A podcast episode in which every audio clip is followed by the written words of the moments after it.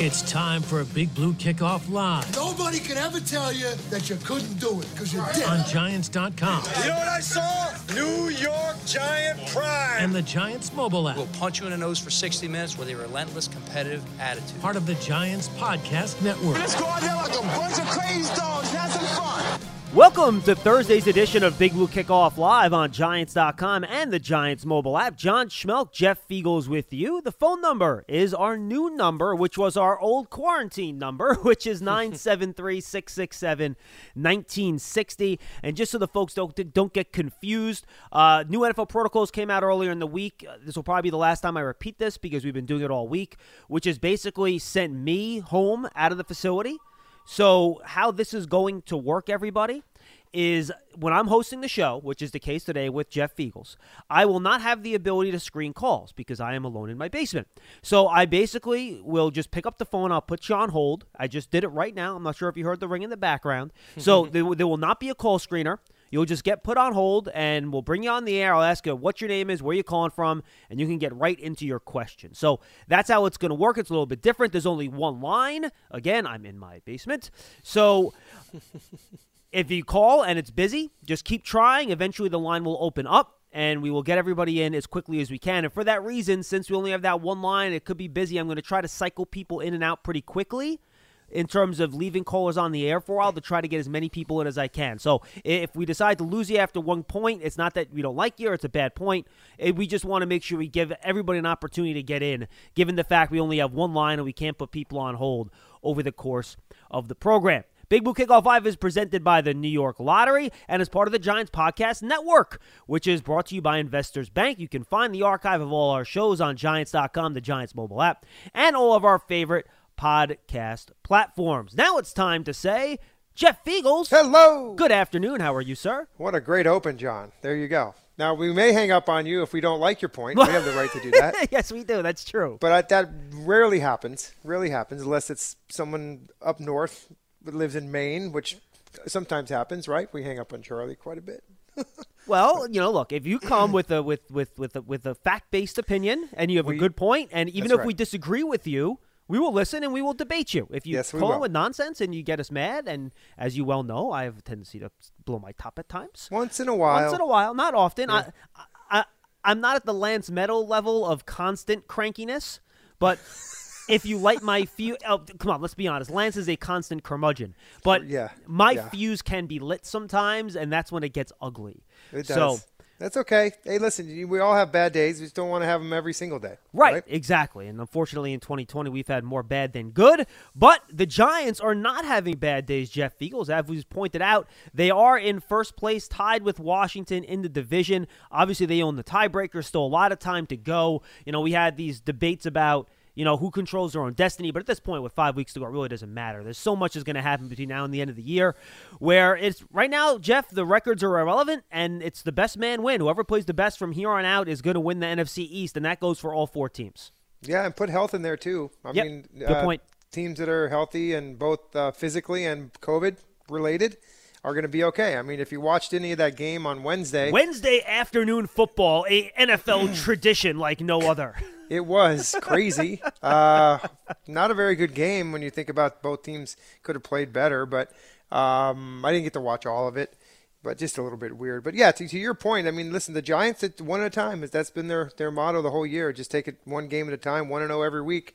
And they've done 1-0 every week for the last 3 weeks. And, you know, they've got a formidable opponent this week going up to Seattle with a lot of things on the line, but I'm giving the Giants a pretty decent chance to win this game if they do some things right. I know Colt McCoy is the backup quarterback, and if he is the starter and he does play this week, John, I still think they will be able to do some things offensively against an improving Seattle defense.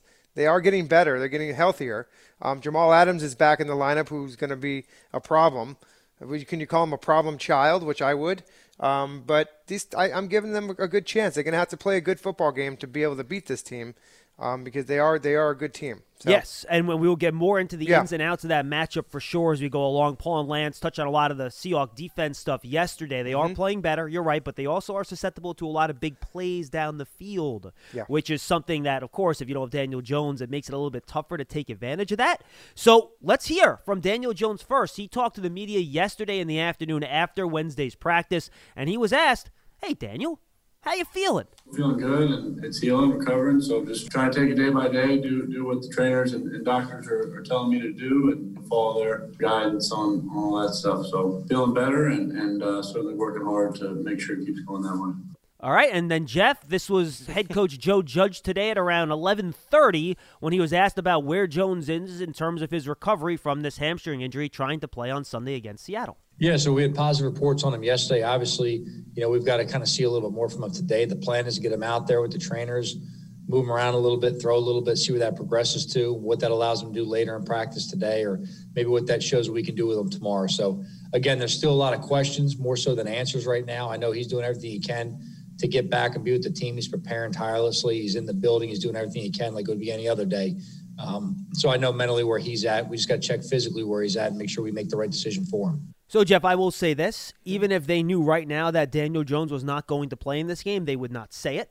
So I think it's important to note that first and foremost. Obviously, the fact he didn't practice at all yesterday is not a great sign. You would have liked him to get out there if he could have done a little bit out there on the field. But the fact of the matter is today is their last big practice of the week. It's, the Thursday practice. They do red zone and third downs and all that sort of stuff. Him getting out there today, at least in limited fashion, would be important. If he doesn't, it wouldn't rule him out or anything, but it is important for him to get some action this week to show that he can play full speed on that hamstring and, A, be effective, which is what Joe Judge talked about earlier in the week. He has two criteria, right? You got to be effective and be able to protect yourself, and two, you can't re-injure it.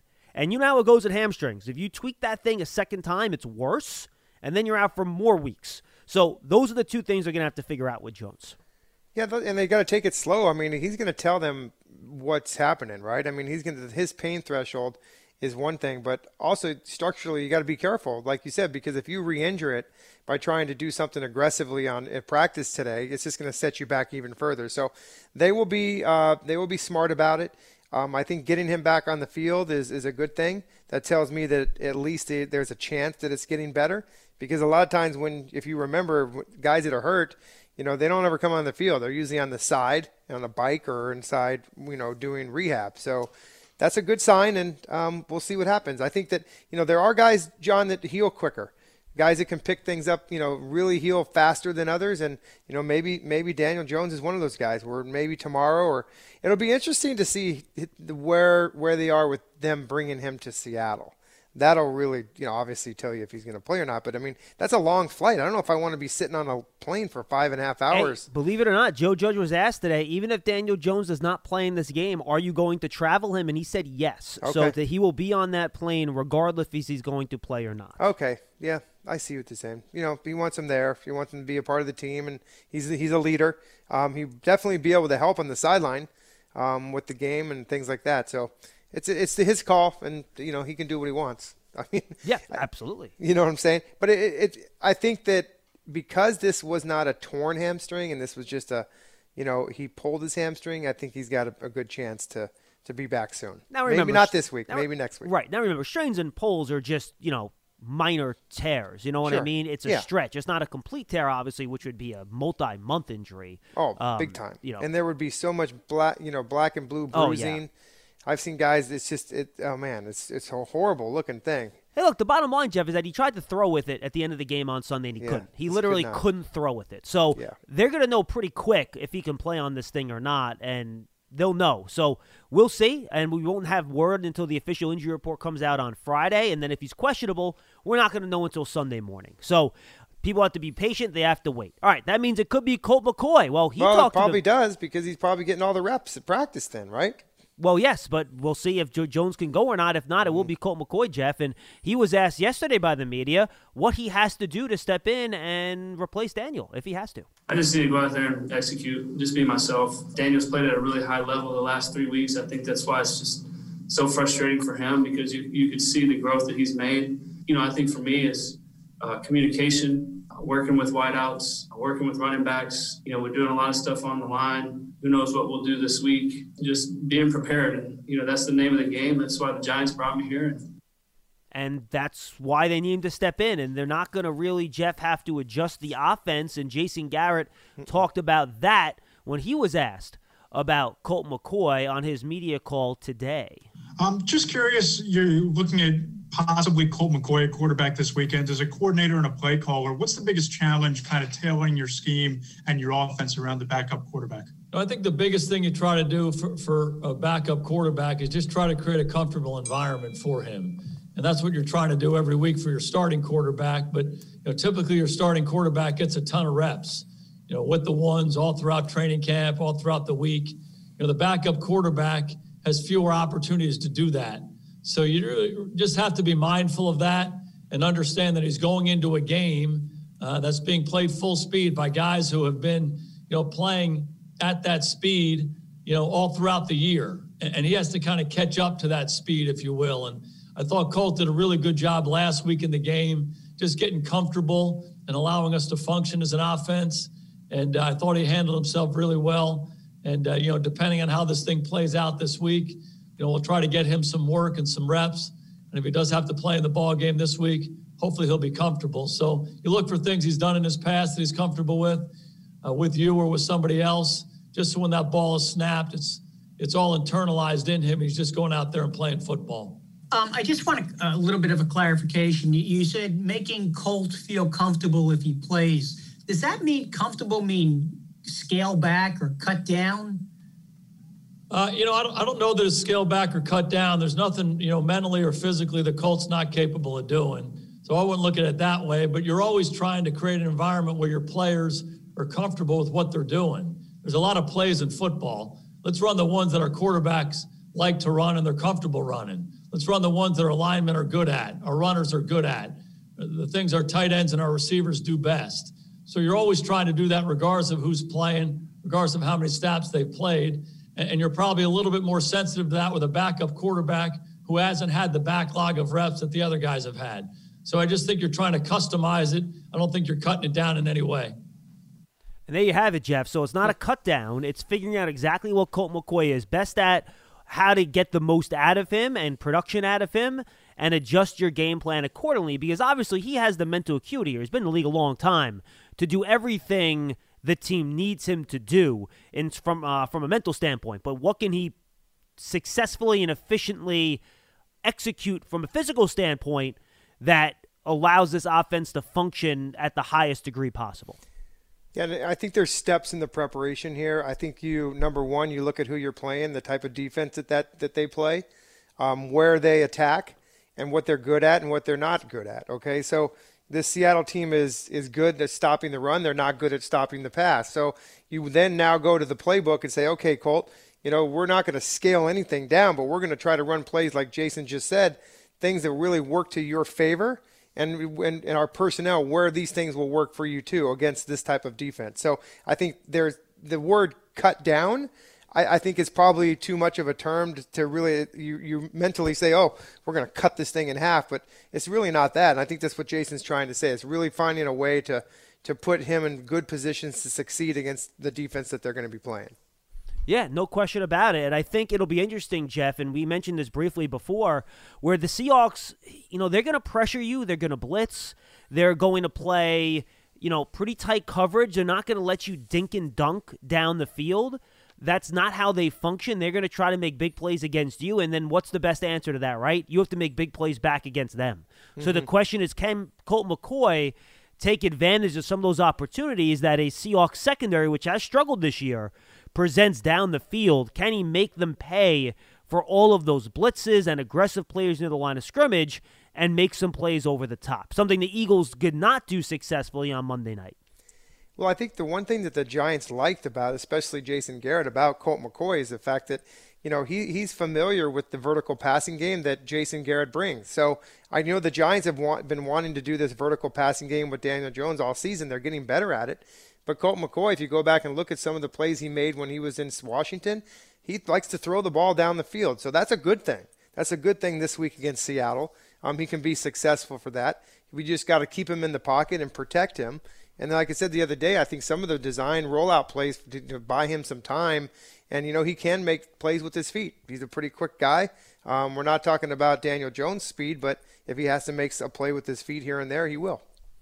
All right, let's talk about the matchup. We talk about big plays, Jeff. Well, can you say D.K. Metcalf? I certainly can. He's got one of the best deep ball throwers in the league in Russell Wilson getting him the football. He's 6'4". He's 230. He's one of the most physically imposing players in the league.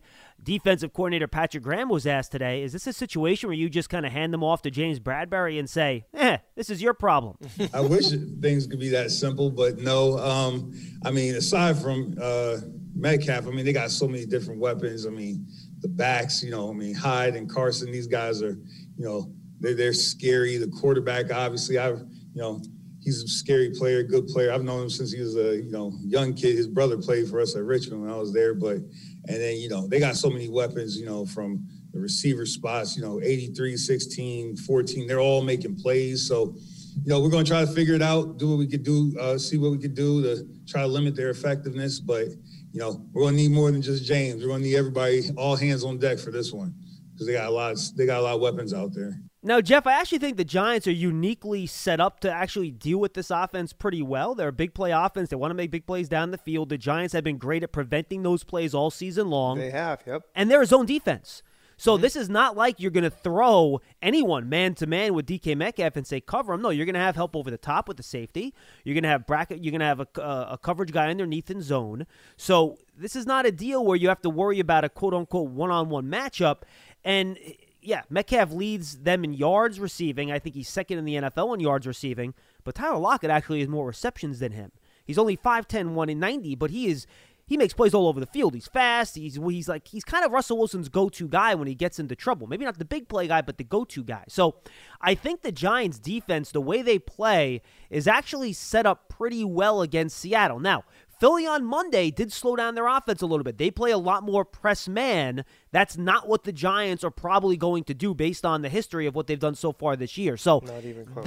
They're not going to do that. So that's going to be a real interesting matchup to see how Russell Wilson and these receivers deal with what's really a Giants defense that has done a good job combating those big plays, which they've been so adept at making. Yeah, I think the guy you got to look out for this game is Tyler Lockett. He's your guy. Yeah, I agree. He is one of the stats. I got some extra info here today that I found about Lockett. He has 3 times as many receptions on crossing routes as the next closest, which would be Metcalf. Okay. They love to throw to him across the field. And what is that? There's your zone defense. Watch the crossing routes. Metcalf is another guy that will go across the field and catch the football. So they might go a little bit away from the deep passing game this week, but I think the middle of the field and crossing routes are going to be where they're going to have to defend the field. Yeah, I'm with you. The Giants linebackers and safeties are going to have to be on their P's and Q's dealing with those plays. So I'm with you, Jeff, 100%. By the way, the Seahawks do play a lot of 12 personnel. I think the third most 12 personnel in the league. Greg Olson's out. I think he ruptured his plantar fascia or some kind of just gruesome injury that made me want to fall down and cry. But they still have Will Dissly and Hollister as their 2 tight ends. So you'll see it. And they will run the football, too, with Chris Carson, who breaks tackles. He came back from injury last week. Yep. Carlos Hyde is there, too. So they will run the ball. Now, I mentioned Russell Wilson, Jeff. He's a great thrower, one of the most accurate passers in the league, but he's also someone that can buy time with his legs. Patrick Graham was asked specifically what he thinks about using a spy on mobile quarterbacks like that. Here's the answer. I mean, each game plan is so different. I mean, I could tell you stories of using a spy before and the spy didn't tackle the quarterback and the spy wasn't good enough to get the quarterback. So, I mean, so you try to figure out the best guys to tackle them. They obviously got to be able to tackle. They got to be able to run. But, you alternate between the two. You try to teach disciplined pass rush. If you're rushing 4 or 5, just trying to fill up the pass rush lanes. And then sometimes you might get specific and have a particular person spy on them. And what you're looking for somebody that can tackle, someone that has the speed to stay with them. And they have to have some savviness about them too, because, you know, sometimes when you talk to a player about what a spy is, they just sit back there and now you just gave the quarterback more space. The line of scrimmage changes. You know what I mean? So, like, just in terms of just talking football, as the line of scrimmage changes, like, certain people have philosophy that spy or that mirror player has to close the line of scrimmage. Some people stay back there, you know, but to me, you know, it's, you got to pick your poison. Do you want to have more space so you can have vision, or do you want to close so he can get to him quicker when it declares? So those are some of the things you got to look at when you're going through it. And again, Jeff, those are some of the specifics that I think this coaching staff is so good at. Mm-hmm. You know, what's the depth of the spy? Is he just behind the pass rush? Is he a little bit further back to create a better angle on the quarterback? And sure. The other thing I'll bring up there, you use a spy generally when you play man-to-man, because the rest of your secondary has their back turned, right? Yeah. So you want to match up then a player on the quarterback to run. Well, if the Giants are in zone, they're all looking at the quarterback anyway, so sure. You don't have to spy if you're in a zone defense. So I don't think that's going to be the case. If they do play man on some plays, I could easily see Jabril Peppers be the guy that spies Russell Wilson. To me, he's the best athlete probably on that defense to match that.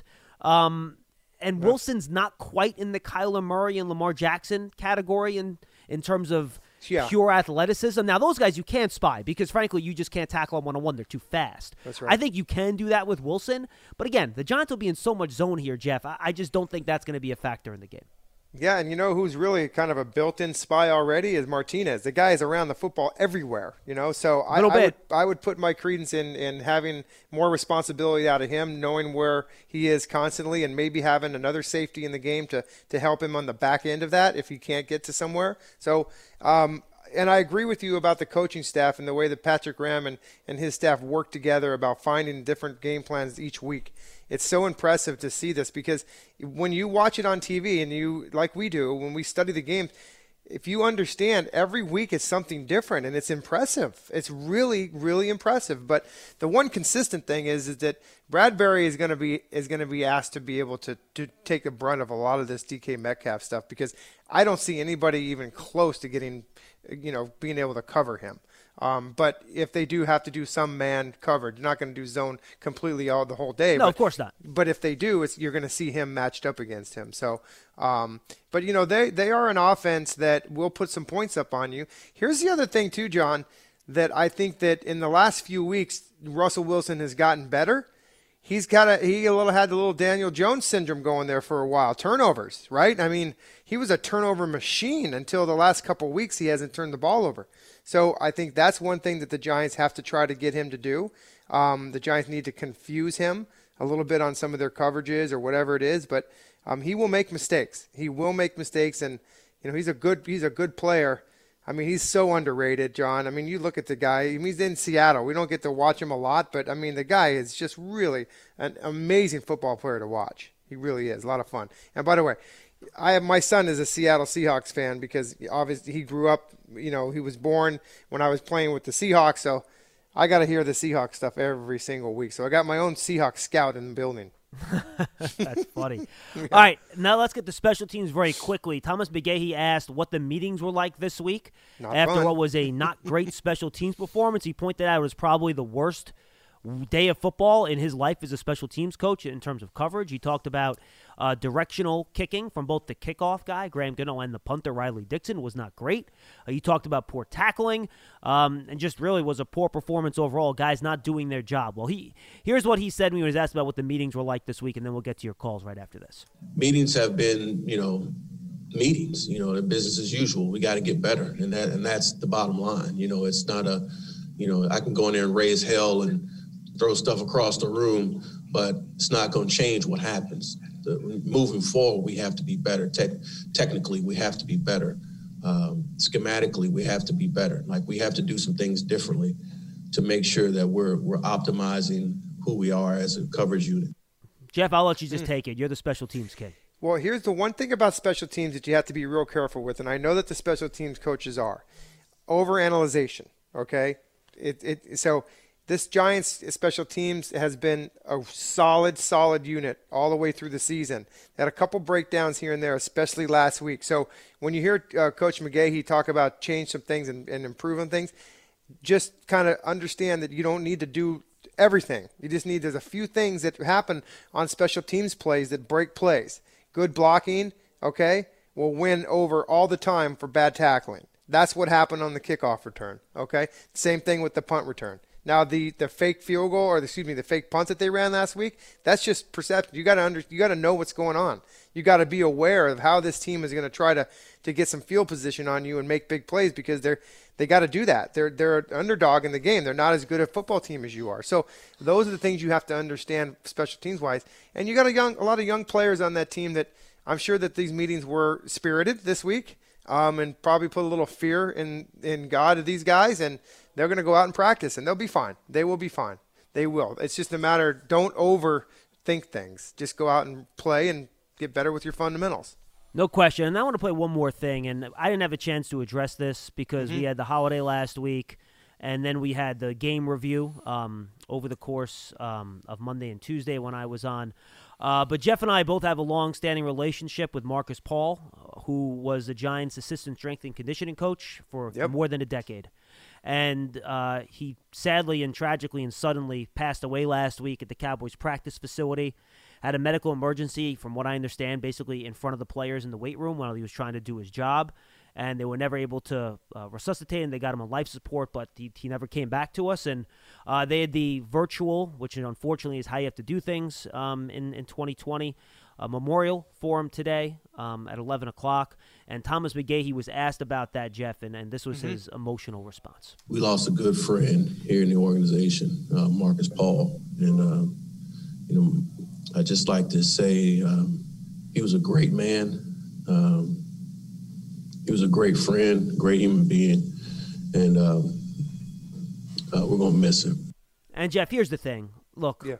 We all get cranky. We all are in bad moods sometimes. And, we can snap at people. Marcus Paul was never in a bad mood. No. He never had a bad day. Always smiling. Just a kind man. Was always ready to help you and motivate you in any way he could. You could ask him anything. And, he basically, helped run that giant weight room for a decade. Just an awesome guy, and it really bothered me, and it affected me when I heard about this down there. And a lot of your Giant teammates who I was talking to, felt the same way, and I'm sure you did too. And just a horrible loss for the NFL community, of course, for his family. We send our thoughts and prayers and condolences to them. Just a coach this, coach that, whatever. Just a kind person, and a really, really good guy. Yeah, he was just a guy that was so spirited. And one thing about Marcus, and you mentioned it, he was never in a bad mood. And trust me, when you're going in to work out into the weight room, sometimes, it's not fun. And he always made it fun. He always made it I guess, bearable. Because, some of the workouts you do in there, you're just exhausted. You don't feel like doing it. But he always had that attitude and that motivation to get guys through. One thing that really made me extremely proud of Marcus was that I saw a tweet from his daughter that Marcus was a organ donor. Yeah. And was able to donate, I don't know how many of his organs. I think she said four or six or something like that. Which to me is outstanding. I mean, just think about, and if you ever read any of these stories or seen them on TV about people who have received, organs from people that have passed away, and then that, those things live on. And those people have a connection, and I think it's just such a great thing. And because if you ever looked at Marcus Paul, you would never think that the guy was unhealthy. You would never think that that person would die at the age of 54 years old. He was solid as a rock. I don't think the man had an ounce of body fat on him. No, and he was just, again, like Coach McGahee said, just a great friend to the organization, a good friend to you and I. And we wish his family, and we pray that they get through this tough times, and we're all going to miss him. We're all going to miss him extremely. And he was just a great person, a wonderful, wonderful human being. Yeah, 100%. I'm with you, Jeff. And and he will be sorely missed, and we're all thinking about him, his family at this time. Yep. Big Blue Kickoff Live is presented by New York Lottery. The New York Lottery has released their seasonal scratch-off games once again. Head to your nearest retailer for the chance to win up to $500,000. Please gift responsibly. I do have some Saquon sound from earlier today. I'll get to that a little bit later. We've been yapping enough, Jeff. I want to make sure we get to some of our callers here that are on the line. Someone's been holding for a good 15 minutes at least, so let's get to him. Caller, you're on the line with Schmelk and Feagles. What's your name? Where are you calling from? Caller, going once. Me again? Yes. You again. Yep. Man, you did it to me the other day. I'm expecting to at least hear a click like.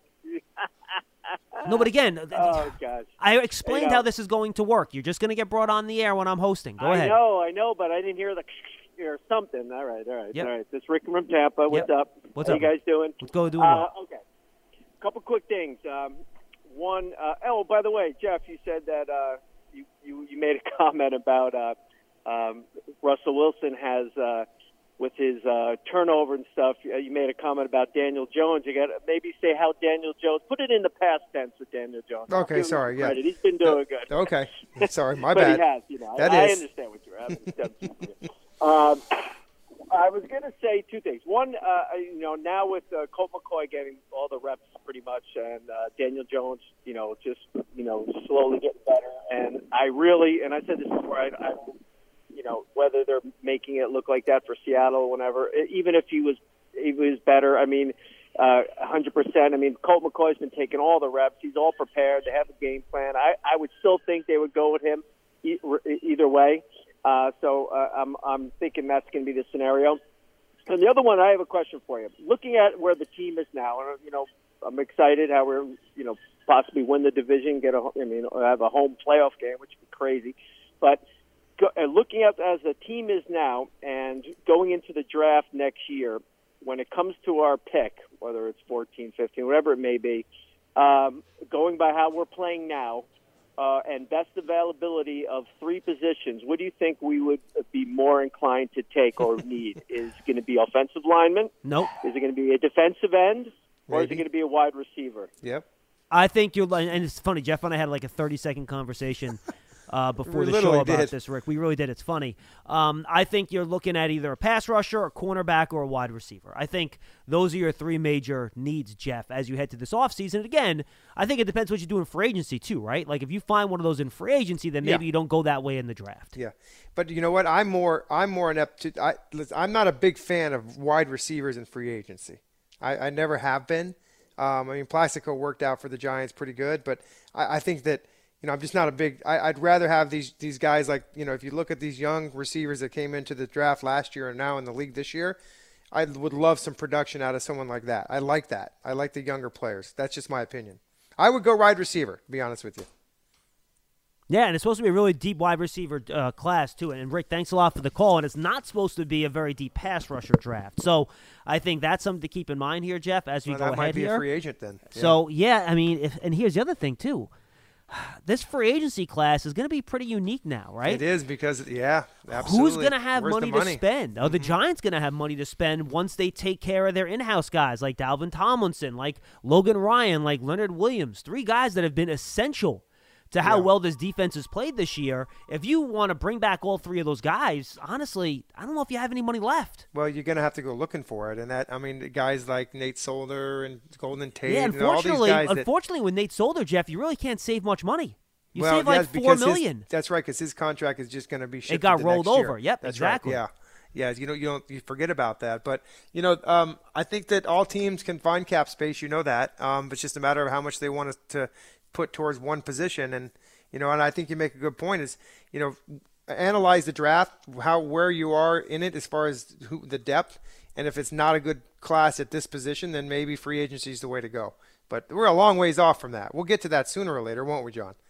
I know. Thankfully, we actually have a division race to talk about. That's right. Which is nice. It's funny, though. Like, I was going through our Giants mailbag questions. You can go, by the way, to Giants.com/mailbag. You can send your questions in. I answer them online. I got so many draft questions this past week. I'm like, guys, really? Really? Look, I get it. If you're out of it and the season's over and you're 4 games out of first place or whatever, you want to ask me draft questions, all right, cool. Guys, come on. You're in first place. Yeah, we're not worried about the draft right now. Come on. And by the way, we're not getting the third pick. No. You know, so no. We're going down. And that's a good thing. I do remember the conversation when Charlie called up and laughed at me when I said I thought the Giants would be picking somewhere between like 7 and 9. And he's like, oh, they're going to pick like third, John. What, are you kidding me? Well, they might end up picking 19th if they win the division. That's right. Because the record doesn't matter. If you win the division and you're in the playoffs, that's the lowest you can be. You're the 14th team from the top. Or the highest you could be, probably. You know, exactly. Whichever way you want to look at it. Exactly. So just something to keep in mind here, folks. Yeah. The New York Giants and Quest Diagnostics want our fans to come back stronger than ever. Now you can order your own lab test through Quest Direct to get the health answers you need most. Let's go back to the phones. Caller, you're on the air with John and Jeff. What's your name? Where are you calling from? Hello? Yes, caller. What's your name? Where are you calling from? Hi, John and Jeff. This is Jeff from Rhode Island. Hey, Jeff. What's up, man? Hey, Jeff. How you doing? We're great. Everybody staying okay down there? We're surviving, my friend. How about you? Okay. Well, that's good. That's a good thing here. Listen, can you please tell me what's going on with Darius Slayton in regards to, I mean, is he injured? He's been like a non-entity the past few weeks. I was just wondering what's going on with him. I think, A, he's banged up. I think that's part of it. And the other part of it, Jeff, to be quite honest with you, once you see a receiver start making big plays, teams are going to pay more attention to them. And right now, of the Giants receivers, to me at least, and Joe Judge kind of refuted this today, but I have my opinion, and that's fine. To me, he's their real true deep threat, right? Nobody else has that really scary speed to beat you over the top. Now, Evan Ingram can do it, and we saw that last week, and I think that was a product of the other team making sure they had the safety over the top on Darius Slayton's side of the field, which then allowed Ingram to go one-on-one with no safety help. So I think it's a combination. Yeah, he is banged up. He's fighting through injuries. Joe Judge made that point last week, I believe, when he spoke to the media. But, Jeff, I think at the same time, defenses are saying, well, you know, this is the Giants' big play weapon. We need to do what we need to do here to stop him from beating us over the top. So I think that's part of it, too. And, look, he's faced some good quarterbacks. Like, they put Darius Slay on a one-on-one. He beat him a couple times at the end of the game, but that's going to be a tough matchup for him.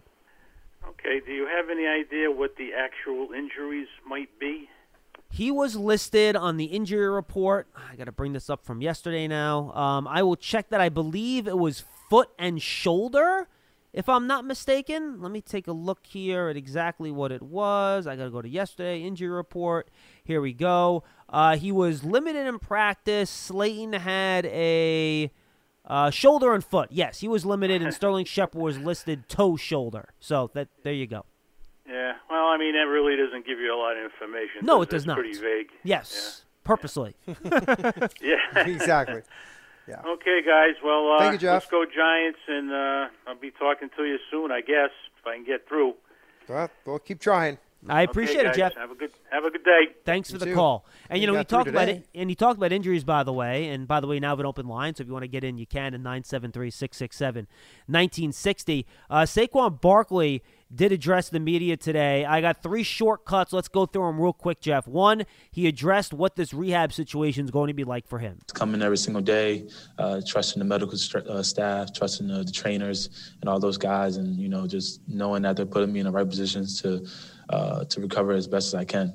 Do you feel you're making some nice progress? That's the goal. Get 1% better every single day. You know, take the little wins. So that's what I try to come and do every single day. Then, Jeff, he was talked about if he's reached out to anybody in regards to coming back from an injury like this. When you hear this injury, the first person that comes to your mind is the season that AP had. So I forgot how I think I reached out to him when he reached out to me. He put me in contact with his trainer, was able to ask him a lot of questions. And also, I think the day before surgery, got to chat with AP for a very long time, and could see myself continue to chat with him throughout the line. And then finally, he was asked whether or not he thinks he can be his old self when he recovers. You know, the likelihood of me coming back to 100%, what they're saying is it's kind of all how you attack it. You know, you got to be smart with the first 6-7 weeks, obviously, because of the meniscus repair, which I'm continuing to be smart with. And then at the end of the day, sometimes they say when you do ACL reconstruction, your ACL becomes 10 times stronger. So, Jeff, he did have the meniscus repaired. It was not replaced. It was just sewn up, which Saquon said was a big deal, and that helps the long-term recovery period.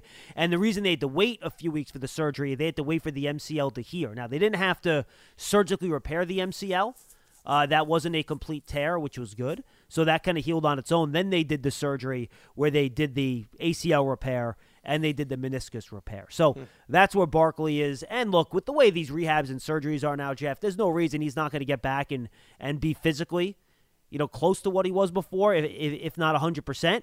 Now, other guys, it was a different injury, but Odell Beckham hasn't been the same since he broke his ankle, right? 3 years ago. He's had other injuries, and he didn't quite have that explosiveness. So other guys recover different ways, but you know Saquon's a freak physically. He's going to work his butt off. So there's no reason to think he's not going to be very, very capable when he gets back. Yeah, I got to believe that, you know, he's – and I think he's a quick healer, which makes sense, you know? I mean, and the guy can – I think he'll defy all odds here. I would expect him back sooner than later. And like he said, you know, you come back even stronger. That ACL becomes even stronger than it was. So that's a good thing. And as long, I think the big thing about Saquon is controlling him. You know what I mean? Like he said, you got to take it easy because I think people know the way he's going to go aggressively and try to rehab, but he's got to have to stay in line with what the trainers and doctors tell him to do. Yeah, you got to be smart about it. Yes, absolutely, especially in those first 8 weeks, like he said. And I know I've had surgeries, nothing like that before, but you're anxious. You're anxious to feel better. You want to go through, you know, want to get back to your normal livelihood because being hurt and, you know, walking on crutches and having rehab and all this stuff, it's not fun. It's yeah, you remember with your finger, right? I mean, it's not fun. It takes away a lot of the part of your life, and you want to get back to normal. And so you just got to be real careful with that. No question about it, Jeff. I'm with you. 973-667-1960. Caller, you're next up. What's your name? Where are you calling from? Welcome to the show. Hi, it's Scott from New Mexico. Hey, Scott. Hey, Scotty. Hi, guys. The reality of the situation is that Seattle is averaging about 31 points per game. And they're averaging at home, Jeff, 35 points per game. Right. So they're good. And the Giants right now are at about 20 points per game. And I think in order for the Giants to win this, they have to keep Seattle under 24 points, which is going to be a difficult scenario. But both teams are great against the run. Yep. And the strength of the team for the Giants lately has been the run because it's manifested an ability to pass. But my question is, with the Seattle team, there's only one team that's really kept them under 20 points, and that was, I believe, Los Angeles. Will Joe Judge look at that, or do you guys know what Los Angeles did defensively to keep Seattle under that? You know, under 20 points. Well, yeah, I got to tell you, Scott, they got a hell of a defense. I know.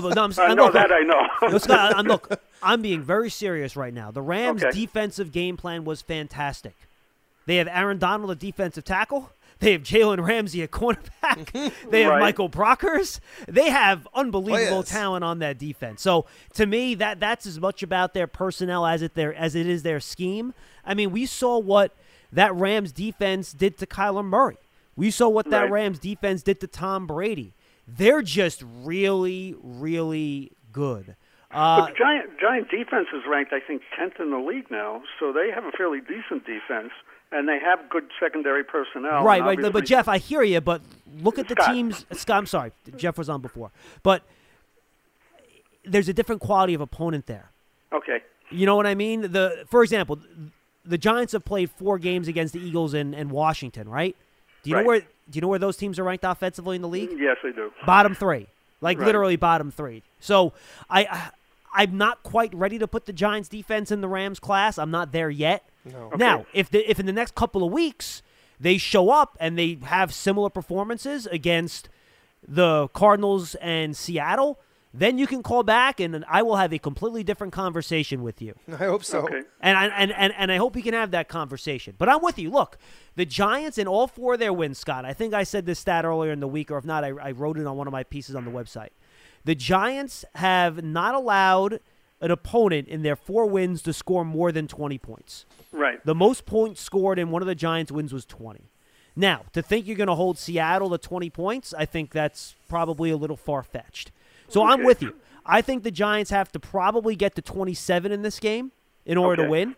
In my opinion, I think Seattle has scored fewer than 24 points, I think, once the whole year, and that was in that Rams game. Right. So I don't think you can count on that. I think you got to hit 27 if you're the Giants' offense in this game if you want to win.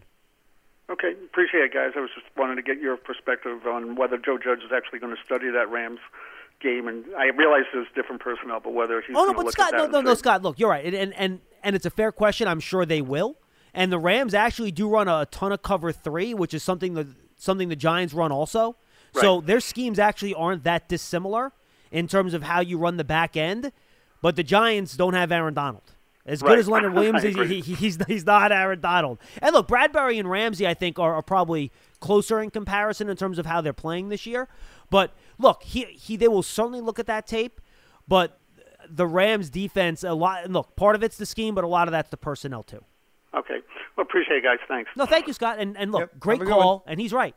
The Rams are the team, and I think he made a great point. I was just trying to make a joke with how good the Rams' personnel is on defense, but. The Rams do run a similar defensive scheme as the Giants, Jeff. They're both zone-heavy. They don't do a ton of man-to-man. The Rams do a little bit more than the Giants do. But, look, having Aaron Donald in the middle is a big difference. I think the Rams probably have more of a natural pass rush. They don't have to blitz quite as much to get as pressure like the Giants do. Mm-hmm. And, obviously, Jalen Ramsey is one of the top best corners in the league. So is James Bradberry. So, yes, I think they will look at that tape. But, obviously, with different personnel, you have to do different things. Yeah, and I think that, this defense, they're good. A Giants defense can compete. And, Patrick Graham is going to develop a game plan to take away the strengths of that offense of Seattle. And, it may not – I agree with the – listen, if they score 30 points, the Giants will not win this game because the Giants can't score 30 points with Colt McCoy in that offense. Well, they just can't do it. And, Jeff, that's the trick for me. I agree with you. Yeah. And the running – the running game is kind of their bread and butter right now. Well, the Seahawks are like third against the run. So they're going to have to try to, they're going to try to run the football. Maybe they can do a little bit of it successfully, but, their play action is where it's going to be at. Okay. And I'm with you. And so it's going to be a good fight. And like I said, I'm giving the Giants going to be a good game. As long as the Giants can play like they've been playing, if they go on the road and start stinking it up and turning the ball over, forget about it. And one good thing about it is that they don't have to deal with the 12th man. That's a huge problem. Yeah, amazingly, for some reason, though, Seattle is still 5-0 at home, and they've played a lot better at home, despite the fact there's no 12th man. Well, I don't know what it is. They got something going on in that building, Jeff, because you're right. There's no 12th man, but they've still been much better at home than on the road. It really is bizarre. Maybe people are thinking they're hearing noises. There's something. It's the ghosts. Yeah, I don't know, but that place is ridiculously loud. I mean, just so loud. But then that's now they don't have to deal with that, so that's a good thing. Yeah, Jeff, a lot of good points. Yeah, no, look, I was trying to make light of, I know, just have some fun. But I think Scott actually makes a really good point. And the funny thing to me, Jeff, and it's a little counterintuitive, and I'm not saying that this is where the Giants' advantage lies, but you know how every week it's basically a styles makes fights type of situation in the NFL. It all depends on the matchups. Mm-hmm. And despite the fact the Seahawks offense is a much better unit than the Seahawks defense, simply from a schematic standpoint, I actually like the way the Giants defense matches up with the Seattle offense better than vice versa. And I think the point you just made was a home run because the Giants, the way they've operated, right, you run it on early downs, you get into third and reasonable, and that's how they've been moving the ball down the field, right? Mm-hmm. Well, here's the problem. Seattle, to your point, I believe is third in the league in rushing yards allowed per game and rushing yards allowed per play. So they're really good in both respects. They're hard to run the ball against because of their two big guys in the middle, Jaron Reed and Poona Ford, their tackles. And then they might have the best linebacking core in the league with Wagner, Wright, and then Brooks, their rookie first-round pick. So their linebackers are fantastic. We haven't talked about Bobby Wagner yet. That dude is amazing. He's a five-time first-team All-Pro. All right? Do you know how hard that is to do? To be a five-time first-team All-Pro. Well, it's not hard when you play like he does. No, that's for sure. He's amazing. So, look, they're going to be tough to run against, and then if you don't have Daniel Jones to make some of these big plays or convert some third and longs and you have McCoy in there instead and you have Jamal Adams coming off the edge, he's really the best pass rusher, that's a bad combination to me. Hmm. You know what I mean? Yeah, I can see it. Yeah. I think that, you make some good points, especially that, the Eagles, they have gotten better. and their pass rush is coming around. So, well, the Eagles' defense is pretty good. It's their offense that stinks. Yeah. Well, I think that I'm talking more of the Seattle team. Oh, the Seahawks. I'm sorry. Yeah, the Seahawks. I mean, you said Eagles. I thought. My fault. Oh, I think I did. My bad. That's okay. So, they were, because they just played them. Yeah, right. Mm-hmm. So I think that, you know, you got to be respectful of that defense because of some of the players that you named. Jamal Adams, to me, is kind of your guy that you got to watch out for, because he not only does he get to the quarterback, I mean, he's always creating pressure, but he gets there and strips and fumbles and all that stuff. And he's just he's chaos back there. He's like that little fly that won't go away. I mean, he's just everywhere, and you got to account for him. You got to be able to know where he is at, because he can't cover. You know, you might as well just put a linebacker number on him and just keep him in the box the whole time and make him another linebacker, because he really is he's an amazing player. He would not like to hear you say that, by the way. He would get very upset if he heard you say that. Who cares? He's not listening to this show, I promise. Well, I hope not. I hope not. Yeah. So, but you know what I mean, though? I mean, no, you're right. Like, I agree.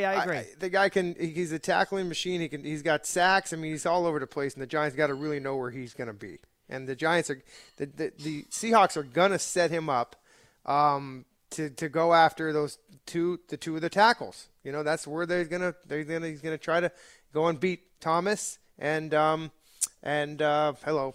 Excuse me. So we'll see what happens. And you know, another thing too. I'm hopefully Matt Pert is back this week. I don't know. Well, he is off the COVID list. So okay. Well, that's a good thing then. So they'll get that back in the rotation that they're doing things. And they got it's very difficult to go on the road, John, and win, but especially going all the way to Seattle. It's a tough place to play. I know the last time I was in Seattle was not fun.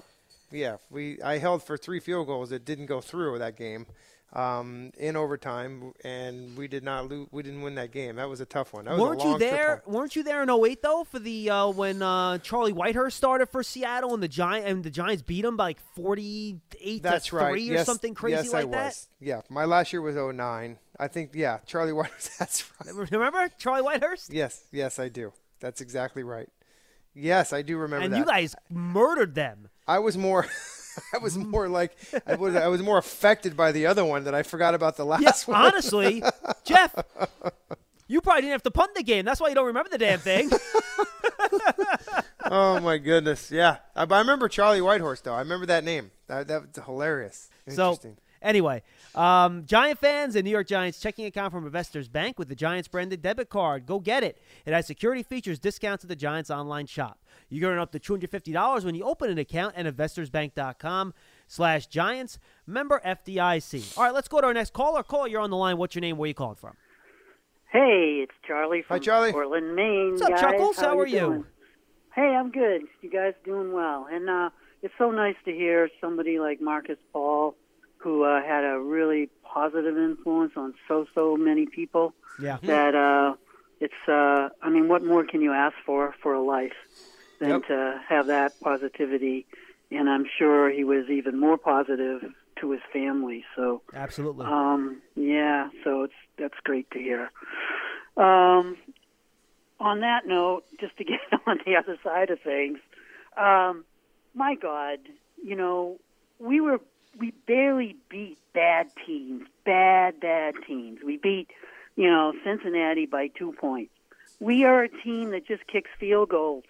That's what we do. We probably have more field goals than touchdowns. Now, Charlie, in fairness, the Giants have been like the best red zone team in football the last 4 weeks. At one point, they had converted 9 of 11 in the red zone for touchdowns. In fairness, they did. All right. But Charlie, to your larger point, the Giants do not score a lot of points. If that's your main point, yes, they have not scored more than 23 points in any of their wins. So to that point, you're correct, yes. Yeah. I mean, didn't we beat Philly 27-17?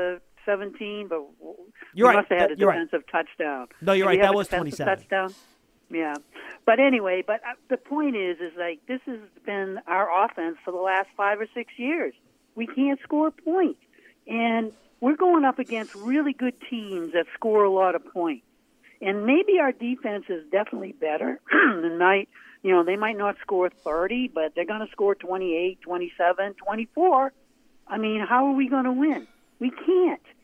So the hype of that we're in first place it's not going to last very long because we're playing four really good offensive teams in a row. No, Charlie, you're right. Up. You're right, 100%. And I made the point a couple weeks ago when they played the Eagles on the 15th of November, and they were getting all their players back. And Jeff and I think probably made the point on this show on a Thursday or Friday. We thought that'd be a real kind of show me, prove it game as to whether or not this team is back. But as it's turned out since then, Jeff, the Eagles have not really bounced back and look like their old selves. So these next two games to me, and really, I know people keep discounting the Browns. That's not fair. They're 8-3, by the way. Yeah, so really, these next 4 games are going to be a real test because you're playing teams that are well over 500. They're better than any team the Giants have played this year. Spare the Buccaneers and the Rams and Steelers. So you're going to see now how much this progress will translate against some better teams. I think that's a fair point, Charlie. I know if Tino was on, he'd probably be screaming at you right now. But to me and Jeff, I don't know what you think about it. I think that's a fair point. Totally. I mean, listen, they've won one game out of their division against a team that was terrible, right? So there's a lot of questions, okay? The way that this team can win is going to have to win is they're going to have to be able to not turn the football over and make mistakes that'll kill them. I think their defense can keep them in a game, Charlie. I don't think their offense can keep up with the team that the defense is letting them just score well. Then the game's over. Agree. 100%. Yeah, I mean, I think the team that has, you know, the best chance of winning this division is actually Washington because they have Alex Smith playing now, who is a good quarterback. He's got the rust off. He's not going to turn the ball over. He's going to play to win. He's a smart quarterback. I think they're starting to peak at the right time. But they got a tough schedule, too. Yeah, they have to go to Pittsburgh and to San Francisco and then host Seattle the next 3 weeks. That's not easy either. I know. So the thing is, if I think the Giants could win the division if we can win the division with a 5-11 record, because that's where I think we're going to end up. Charlie, I think you're going to have to get to 6. I got to be honest with you. I think you have to get to 6. Let me ask you this, Charlie. Charlie, let me ask you this. Of the two teams, the Giants and Washington, which of those two teams do you think have a better chance of winning 3 out of the next 5? Do you think it's Washington? Well, I don't think we're going to win the next 4. So I didn't ask you that. I asked you the last 3. I asked you 3 out of 5. All right, 3 out of 5. We're not going to win 3 out of 5. We're going to win 1 out of 4. Now, Washington is playing. Give me their schedule again. They have at Pittsburgh, at San Francisco, home versus Seattle, home versus Carolina, and then Philly to close out the year. Yeah, they can win. They can win 3 because they can beat Philly, they can beat Carolina, and they're not going to beat Seattle. Well, in that case, they don't have to win 3 if you have the Giants only winning 1. They only have to win 2. And by the way, I realize Dallas is 1 game behind, folks, but after they play Baltimore next week, they have the Bengals, the 49ers, the Eagles, and the Giants. So the Cowboys can easily win 3 games the rest of the way and get themselves to 6 if they beat the Giants the final week of the year. So the bottom line, Charlie, this thing's going to come down to that final week when you have those 2 division games, Giants and Cowboys and Redskins. Washington and Philly. I haven't done that in a long time. I've been really good. Washington and Philly, and that's when this division's going to be decided, bottom line. Yep. Yeah, and I hope they're not playing the same time either. I hope they're just got a 1 and a 4 o'clock game, you know? Well, I'll tell you what, Jeff, if all the teams are alive at the same time, they will put them all at the same time so a team doesn't know what the other team has done while they're playing their game, you know? Yeah. Right. Thank you, Charlie. So, I don't know. Okay, guys. We got to run. Thank you. Appreciate it, man. Yeah. See if we can squeeze in 1 more call before we go at 973-667-1960. Big Blue Kickoff Live is presented by the New York Lottery. New York Lottery has released their seasonal scratch-off games once again. Head to your nearest retailer for the chance to win up to $500,000.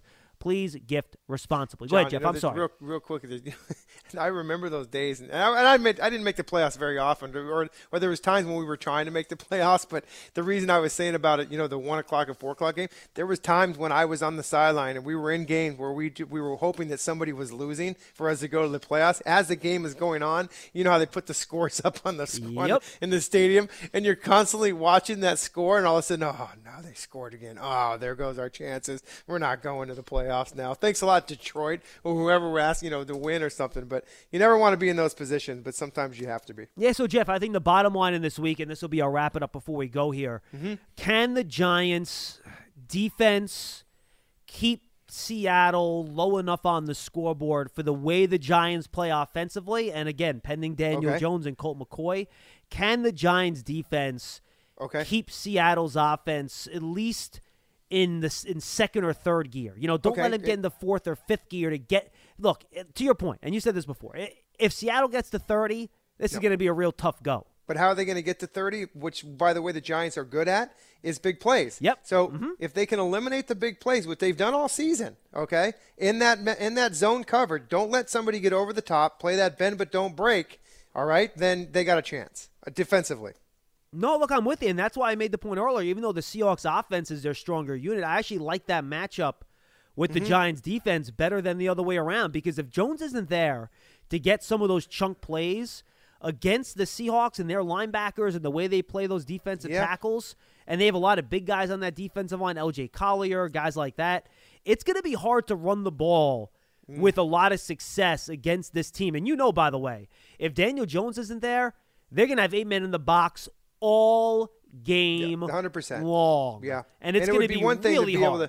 It would be one thing if all of a sudden we were doing the matchup here and you say, okay, you know, the Giants got a really good chance against, you know, a weak Seattle defense because they're 30th against the run. Right. But that's not the case here. So we've got to find a way to win by them taking away our best asset, which is the running game right now. So that's a tough go. That's going to be some tough sledding for that offense. Yeah, because their weakness to me, Jeff, is to attack their corners, attack Shaquille Barrett, attack Trey Flowers, attack Amadi. Okay. You know, but if you don't have your starting quarterback, that becomes a lot more difficult. Yeah. And I think that you're going to have to try to establish some resemblance of a running game just to get it going, get those offensive linemen to win that point of attack and get the ball, you know, you have some good manageable third downs. And then squeeze some play action in there to free some of those guys to make some plays. Yeah, I'm with you. Play action on early downs, Jeff. That could be where you get some big plays. Sure. You know, and what's the other thing that we always say about the extension of the passing game is your running game? I mean, excuse me, the extension of your running game is your passing game. You might see a lot of dump-off quick stuff, you know, just because those guys do stop the run so quickly. Yeah, it could be a big day for Deion Lewis on some of those little short passes and stuff like that. I'm with you. Yeah, and get the ball. Maybe that, you know, the Giants are not a great screen team, but they have run some good screens this season. I think it takes a couple years to develop the offense to be a good screen football team. Like the Packers are the best at it. They've been doing it forever. But I feel like the Giants, they just have to, they're not there yet. But maybe this week is the time when they bring up some of those screenplays and, you know, just some craziness. And Jason Garrett will draw up some crazy stuff, you know, and you might have to do that against this team. Jeff, good stuff, my friend. Thank you, John. We'll talk to you on Sunday. Yes, sir. Our pregame show is a long one this week. We started 1:50 on WFAN on Sunday. Kickoff at 4:05. Myself, Feagles, Cross, Dottino, Meadow. We'll need all of them. Oh, yeah, we need everybody for that. We have a lot of pregame coverage coming your way on Sunday. Want to remind everybody you can find the archive of this program and all of our other podcasts like Giants Huddle and Giants Rewind. This week's Giants Rewind was with Howard Cross. It was very good. It's on our Giants Podcast Network, which is presented by Investors Bank. Get a New York Giants checking account from Investors Bank with a Giants branded debit card, security features, and discounts at the Giants online shop. You can earn up to $250 when you open an account at investorsbank.com/Giants, member FDIC. Big Blue Kickoff Live returns tomorrow. Lance Meadow and Jeff Feagles do their big game preview. We probably will not have final word on Daniel Jones in the injury report at showtime, but we will continue to report exactly what's going on. And Big Blue Kickoff Live is presented by the New York Lottery. The New York Lottery has released their seasonal scratch-off games once again. Head to your Neo's retailer for the chance to win up to $500,000.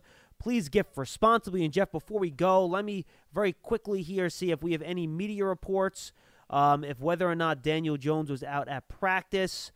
Let's see. This from Pat Leonard. I'm just going to read his tweet from 34 minutes ago. Daniel Jones ramped up his warm-up on far field until he was dropping back and throwing plenty of passes with head coach Joe Judge evaluating. Colt McCoy, Clayton Thorson worked with the offense and individuals. We'll see later if he's limited to side work or upgrades to limited. So obviously they're giving him a chance with the trainer, seeing what he can do in terms of dropping back. So that's something to keep an eye on over the next couple of days. Jeff, we'll talk to you on Sunday, bud.